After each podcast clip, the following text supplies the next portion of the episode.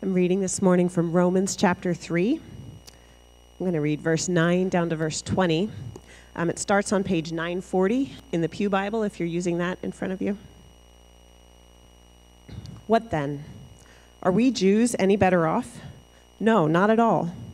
For we have already charged that all, both Jews and Greeks, are under sin, as it is written None is righteous, no, not one. No one understands. No one seeks God. All have turned aside. Together they have become worthless. No one does good, not even one. Their throat is an open grave. They use their tongues to deceive. The venom of asps is under their lips. Their mouth is full of curses and bitterness. Their feet are swift to shed blood. In their paths are ruin and misery. And the way of peace they have not known. There is no fear of God before their eyes. Now we know that whatever the law says, it speaks to those who are under the law, so that every mouth may be stopped, and the whole world may be held accountable to God. For by works of the law, no human being will be justified in his sight, since through the law comes knowledge of sin. This is the word of the Lord.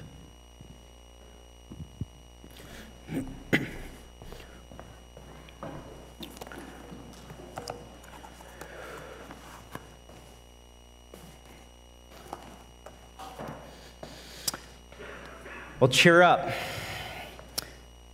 You are a worse sinner than you ever dared imagine.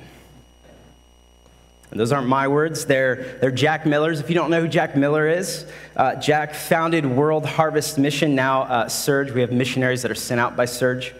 He's also the founding and planting pastor of New Life church in Jenkintown, just down the road from us. Love Jack Miller, love his, love his books. But these, these words are his, but they could just as well have been Paul's too, because they capture so well what Paul's worked so hard to convince us of since the beginning of his letter.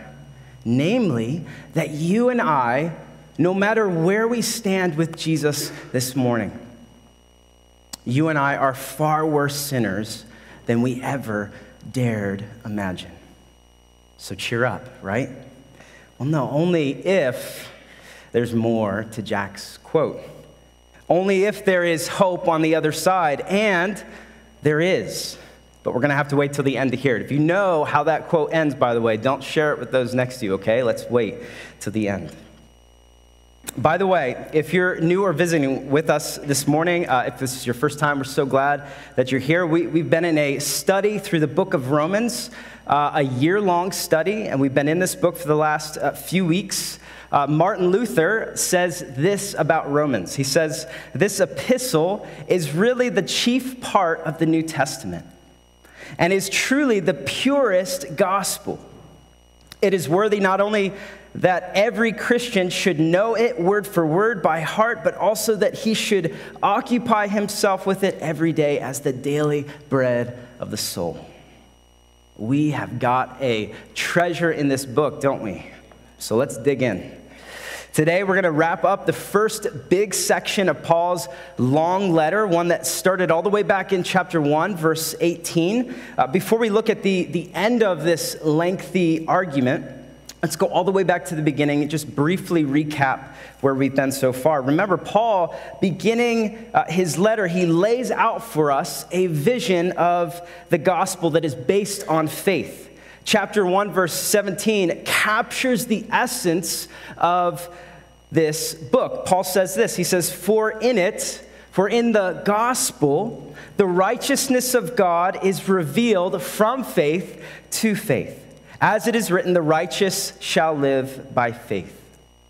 Now, after establishing the premise that God gives righteousness and he gives his righteousness as a gift, Paul moves into this, this blistering, this sobering analysis of the sinfulness of mankind, beginning in verse 18, chapter 1 you know, if humanity uh, or human depravity were a, a, gem or, or a diamond of some, port, some sort, Paul, Paul has uh, been rotating that gem. He's been rotating that diamond, helping us see from all sorts of angles just how messed up humanity is, just how deep our ruin, how deep our sin runs. So then we get to chapter two, and Paul then makes this shift And it gets eye level with the ultra religious of the day, this, his Jewish audience, and he begins to speak uh, to their hearts because he knew that they'd be, there'd be some in the crowd that, who would hear these words and think, uh, I'm, I'm glad I'm not that guy. These things obviously don't apply to me. You remember the Jews thought that in some way they were better than or in better standing before God than their Gentile friends because of the things that they had or that the things that they did. But Paul is like, look, guys, you think that these things make you better or put you in a better standing before God, but they don't and they can't. Merely having God's law, merely having his promises, it's not going to cut it. See, Paul's leveling the playing field. No matter who you are, who you think you are, whether you think of yourself as being you know, super religious or irreligious, Paul wants his readers to know deep in their bones that they are worse sinners than they ever dared imagine. See, the Jews that Paul's writing to, they need Jesus. Gentiles need Jesus. You need Jesus. I need Jesus. Paul's been kicking the crutches out from under us, cutting away the grounds that we may think we have for being right with God, having a right standing with Him. And He's not done yet. See, the inevitable question and the one that Paul's been relentlessly driving us to since chapter 1 is found at the beginning of our passage this morning. Chapter 3, verse 9, Paul says, What then? What should we conclude? Like, what do you make of all of this? It's the question that Paul's anticipating that his Jewish audience is asking him, and it's the one that we need to be asking him as well. And Paul's answer is this in a nutshell it's not good. Left to ourselves, we are far worse than we could ever imagine. Imagine you are, uh, you've got a, a checkup tomorrow morning, say 8 a.m., with your, with your doctor, with your primary doctor, tomorrow morning, 8 a.m., uh, nothing out of the, the ordinary, just a uh, annual visit. Uh, you get there, you know, it's business as usual. You check in, fill out uh, the same paperwork that you did last year and the year before that and the year before that. Uh, then you wait around for a bit until you're called back. Eventually, you're called back. Doctor comes in after chatting for a bit, begins his thing. Nothing, nothing crazy here, just a normal checkup. Until he spots something that concerns him. Uh, just to be sure, he sends you to, off to get some tests, some quick scans. A few days go by, but then comes the diagnosis. And it's worse than you could ever imagine. You find out that you have cancer. Now, if, if that were me, I don't know about you, but if that were me, I, I would have all sorts of questions. I'd want to know uh, what the what prognosis was. Uh, what are we talking about here? How bad is it? Am I really that bad? I'd want to know things like uh, where does this leave me? Is there any hope for a cure? Uh, what are my chances of making it through this alive? I think in the same way, Paul, the physician, has given us a diagnosis. We're in worse shape than we could ever imagine. Now, I don't know about you, but this raises some questions for me. Like, I want to know, Paul, how bad is it? Paul, how bad is it? And I might wonder, am I really that bad? And if I am, I want to know where does this leave me? And ultimately, what I really need to know is is there any hope for me? How bad is it? Am I really that bad? Where does it leave me? Is there hope for me? Those four questions are going to be the roadmap for this morning. So, first, Paul, how bad is it? Let's look at verse 9. Paul says, For we have already charged that all, both Jews and Greeks, are under sin. Everyone, everywhere, Paul says, is under sin. We'll come back to this term in a minute, but notice what Paul says before this. He says, What then? Are we Jews any better off? No, not at all. If this sounds a little familiar, it's because Paul's already answered the objections that, that Jewishness wasn't important all the way back in uh, verses 1 through 8. The advantage to being a Jew was, is wrapped up in God's promises for them. But those promises, they don't give them a free pass on God's judgment for guilt. That's what verse 9 is all about. The Jews had the advantage of promises, but not freedom from guilt and shame. So Paul then goes on and says, Everyone, everywhere, is under sin. What in the world does it mean to be under sin? Maybe that term sounds strange to you. I don't know. We don't talk about, when we talk about sin, we often don't talk in these ways.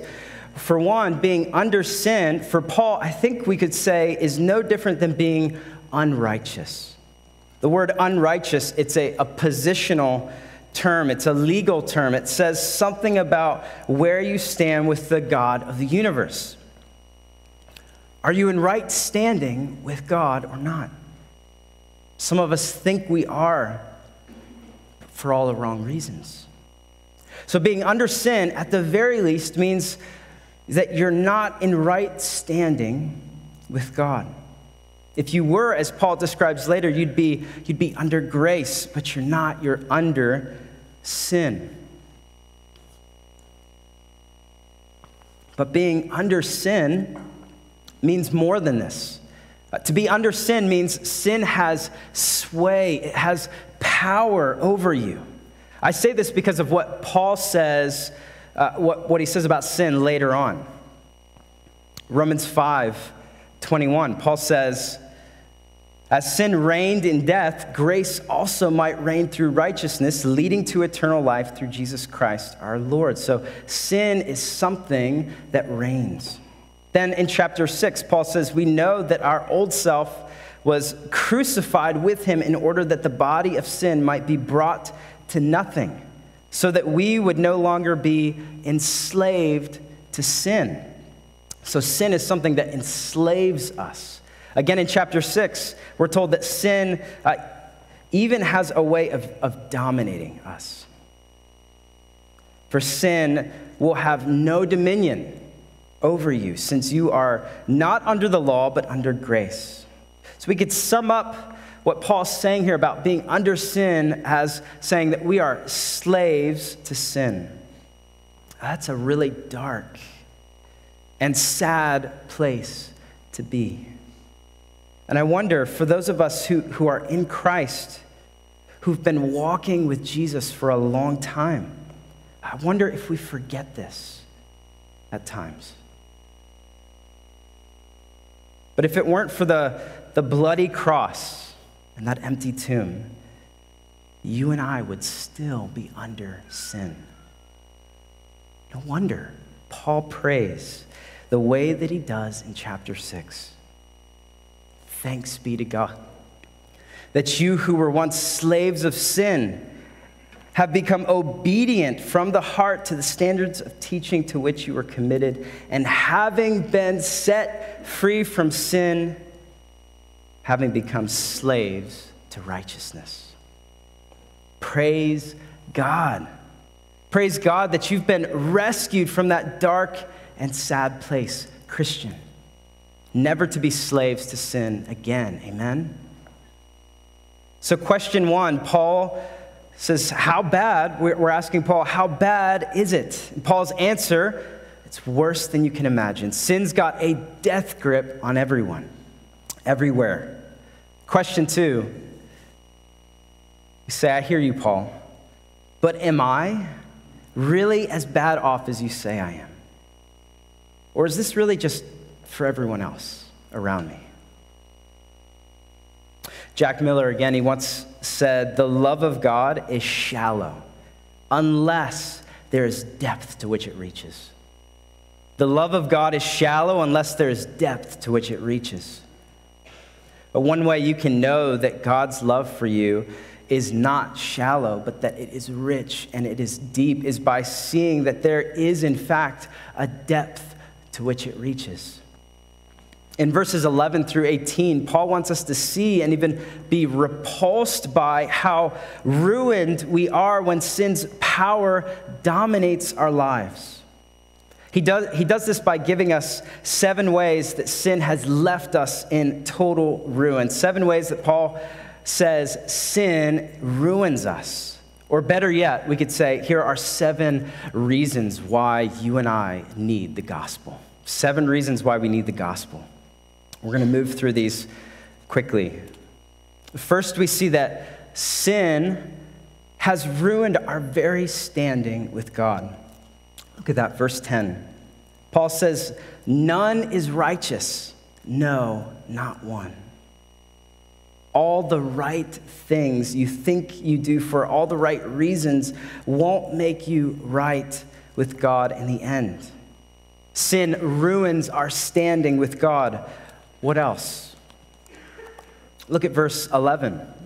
Paul says the, this cancer of sin has spread and has contaminated our very minds. He says there is no one who understands. Now, I don't think Paul is saying uh, that we can't understand anything, only that sin has so corrupted us to the very core that we have no hope within ourselves of making sense of the things that matter most in this life, and that is God's life giving truth. So our minds are, are ruined, our minds are polluted by sin. Not only has sin ruined our minds, it's ruined our motives too. We don't just get, we don't just not get God's truth. We want nothing to do with Him, even if we give the appearance that we do. Look at what Paul says at the end of verse 11. He says, No one understands, no one seeks for God. I think this grates against us, our, our seeker sensitive, our seeker friendly culture that we live in. No one, Paul, no one seeks for God. I love playing hide and seek with my kids, when we play, uh, I'm usually stuck being the one uh, doing all the seeking. Sometimes uh, I'm allowed to do some of the hiding too. Uh, I wonder how often we sort of, sort of slip into thinking that our relationship with God is, is one big cosmic game of hide and seek, where we're the ones doing all, all the seeking and God's doing all the hiding. And we think that God's somewhere out there just waiting to be found. And if we look hard enough, we'll find him. But Paul seems to be saying the opposite. Keeping with this analogy of hide and seek, Paul seems to be suggesting that we're not qualified to be the, the seeker because no one seeks for God, Paul says, which makes us the one in hiding. And if we're the ones in hiding, that must mean that God is the one doing the seeking. And this is exactly what the Bible teaches us. Salvation didn't begin with you deciding to seek after God, it begins with Him choosing to seek us. Friend, if you're truly seeking God this morning, praise God. But it's only because you've been sought after by Him. Christian, don't forget that you didn't seek God, God sought after you. You didn't find God, God found you. And he drew you sweetly to himself. Or as Jesus puts it, no one can come to me unless the Father who sent me draws him. The gospel, it loses its power, it loses its potency, it loses its uh, relevance the second we get this twisted in our minds and in our hearts and we turn this around. So our minds and our motives are tainted. What else? Well, sin has also ruined our wills. Look at the first part of verse 12. Paul says, all turn, all have turned aside. Here, Paul's likely echoing Isaiah 53, verse 6, where the prophets say, All have, like sheep, have gone astray. We have turned everyone to his own way. There, there's a, a willfulness to our wandering, isn't there? At root, you and I don't want to follow Jesus. We don't want to, we want to go our own way. We think our way is the best way. And so we listen to whoever we want to listen to, and we, we love whoever or whatever we want to love. We look at whatever we want to look at. We drink whatever we want to drink. We have sex with whoever we want to have sex with. Like left to ourselves, we go our own way 100% of the time. Sin's not only ruined our minds, our motives, our wills, uh, Paul says it has ruined our tongues as well. Verse 13 Their throat is an open grave. Think of uh, rotting corpses. This should repulse us. Paul's saying your sinful words carry with them the stench of death and decay. Here's what that, that stench smells like. He says they use their tongues to deceive. That word deceive can mean uh, flattery. Love Tim Keller's distinction between gossip and flattery. He says that gossip is something you say behind a person's back, but you'd never say to their face. Flattery is something you say something to their face that maybe you'd never say behind their back. We're so guilty of this, aren't we? We wield our tongues to deceive others. But that's not all. Paul says the venom of asps is under their tongues, under their lips. As, it's as if we're, we're poised to sort of weaponize our words against each other. It's like we've got poison lurking under our lips. We're just waiting to spew it out at one another or those we think deserve it. This fits what we know to be true, doesn't it? I mean, how many hurtful things have you said only to wish that you could take those things back? Or how many times have you received those sorts of words that you even remember to this day? So often we wield our tongues for harm rather than good. We weaponize our words against one another rather than for one another. Think about some of your more recent interactions. I think of how I use uh, my words with Kate and the kids. Like, Do my words have the sweet aroma of life? Are they life giving? Or do they have the stench of death? Do they refresh and revive, stir up faith, hope, and love for Jesus in them? Or am I leaving a wake of destruction in my path with my words? How about you? Are your words either bringing life to those around you or are they bringing death to those around you? Sin has wrecked havoc on our world of words, and it has ruined our relationships in so many ways. Look quickly with me at verse 15. Paul says, Their feet are swift to shed blood, meaning we're prone to inflict pain on each other when sin's power is prevailing in our lives. He goes on, in their paths are ruin and misery. Like left to ourselves, we'd leave nothing but a wake of relational destruction in our path. Because of this, Paul says, the way of peace they have not known. So sin has ruined our standing with God. It's ruined our minds and our wills, our, our motives, our words. Where does all this come from? Well, Paul tells us in verse 18. Here, Paul's just sort of summarizing everything that he said all the way up to this point. He says, There is no fear of God before their eyes. So, where does this leave us? Where does it leave us? Look at verse 19.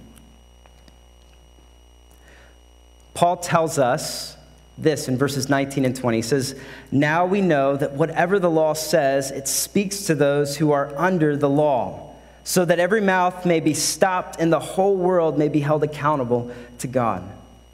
For by works of the law, no human being will be justified in his sight, since through the law comes knowledge of sin. One thing I want to highlight here Paul, Paul says that every mouth will be stopped and the whole world is going to be held accountable. Every mouth silenced, ev- without excuse. Everyone without excuse. Why? Because of what he says in verse 20.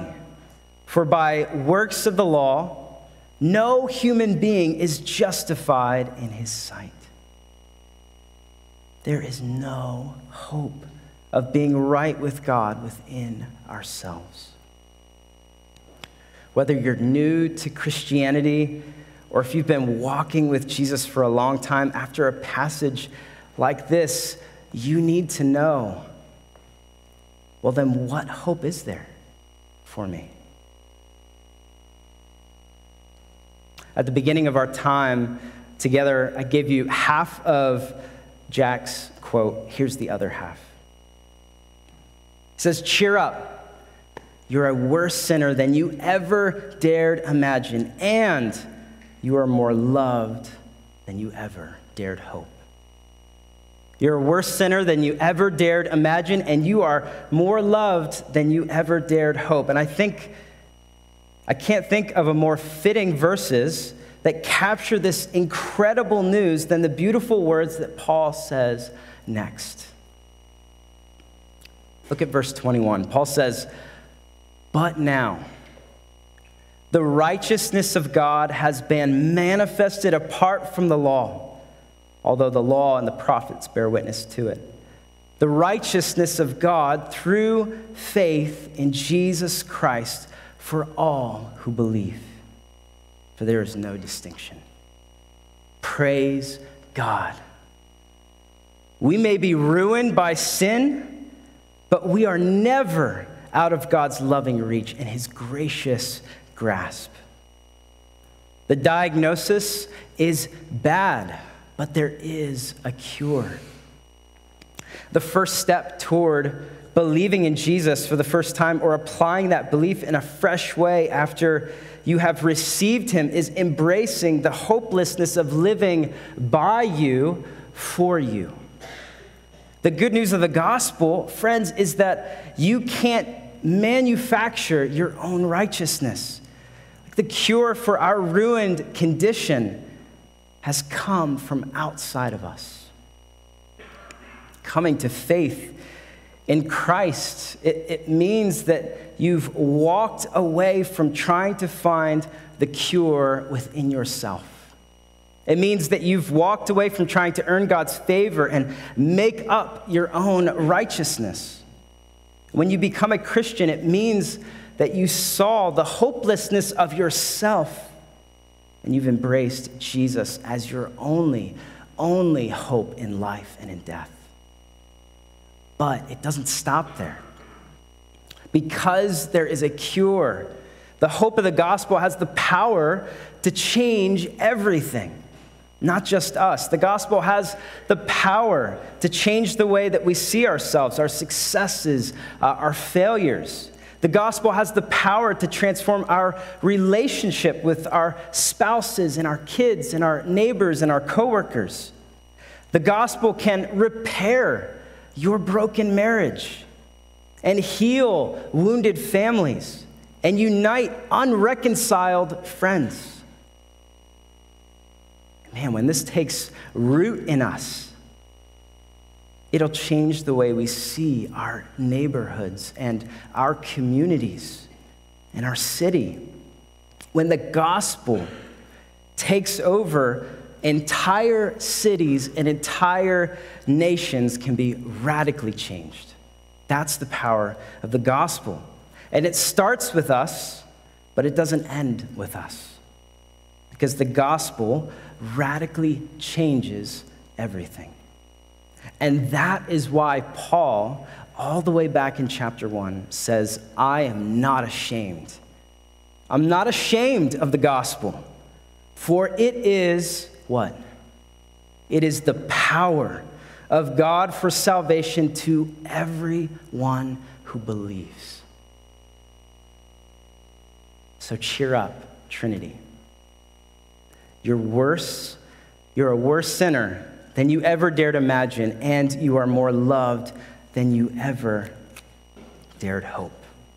So let's go live out our lives in light of this good news this week.